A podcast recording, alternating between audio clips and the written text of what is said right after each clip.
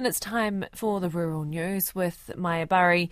Kia ora Maja, and the key vegetable growing area of Pukekohe has been hit hard by flooding. How are the growers doing? Kia ora. Well, growers we've spoken to this morning, they are in the thick of assessing damage and cleaning up what they can when there are breaks in the rain.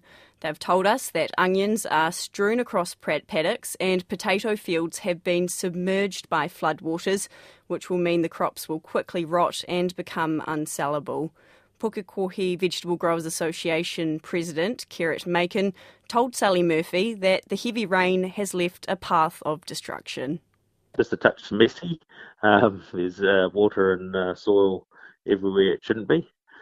Um, some crops have uh, moved uh, down the road with the heavy rainfall. And so, what's the impact on the crops? Will some of them be completely lost?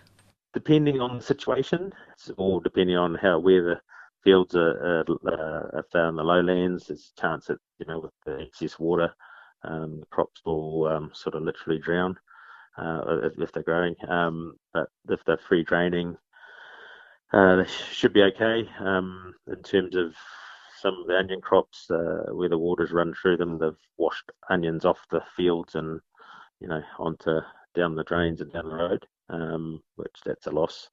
Um, so yeah, you sort of got varying varying situations. And Kirit Makan says growers are busy preparing for more heavy rain this afternoon and tomorrow. He says the public shouldn't eat any produce that's washed onto roads as it could become con- as it could be contaminated. And industry group Vegetables New Zealand says it's done initial welfare calls to growers across affected regions to make sure they and their families are okay. Meanwhile, northwest of Auckland City, Helensville dairy farmer Scott Narby says one third of his farm is currently underwater. Mr Narby says the floodwaters are a metre and a half deep in some places, the worst he's ever seen. The water from the sort of the Waitakeris and Kumeu all sort of has to come down Coat River past us. Yeah, it's gone over the top of our um, stop banks. And so, how are things looking on farm? Not not that great. All of our flats are under. Um, we've, we've got two thirds of the farmer's hill, so we're, we're able to carry on on that. The cow shed's um, on the hill, We've got a, a feed pad, so we're having to put the cows on there, um, feeding out a lot of extra extra supplements. Yeah, and then wait for the water to go, and then see what the damage is really, and how much um, regrassing we're going to have to do. Mr. Nabi says he is anticipating a fair amount of pasture damage, and a nearby farmer, Richard Kidd, says his place seems to have missed the worst of the heavy rain, but the damage in the surrounding area is very evident. In neighbouring Woodhill, a video has been posted online showing farmers using a motorboat to rescue deer from the floodwaters.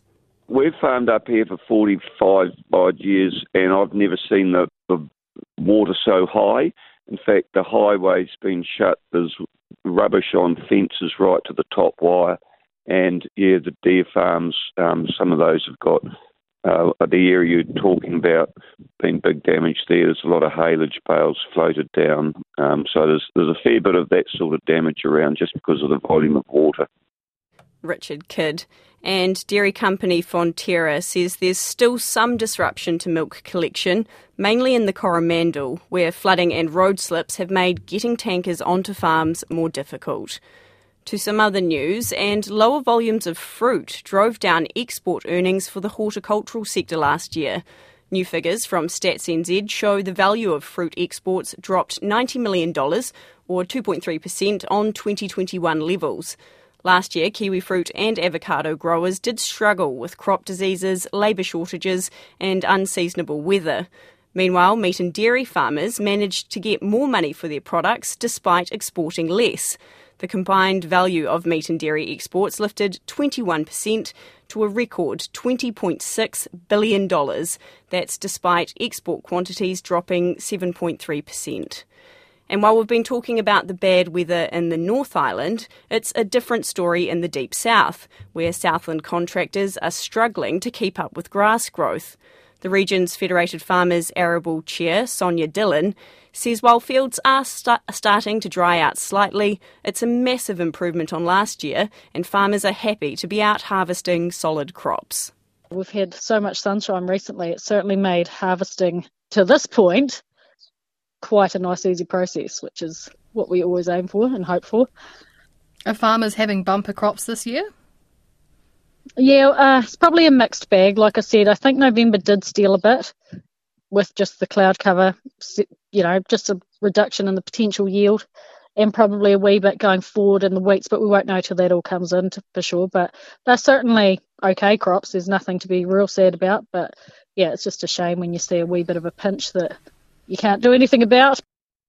And Daryl Thompson is a contractor in Southland. He says the strong growing season means many are about 10 to 14 days behind schedule at the moment because they can't keep up with the workload.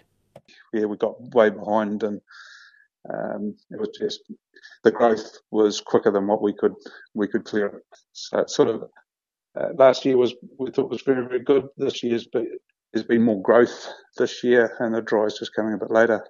So, as a contractor, can you keep up?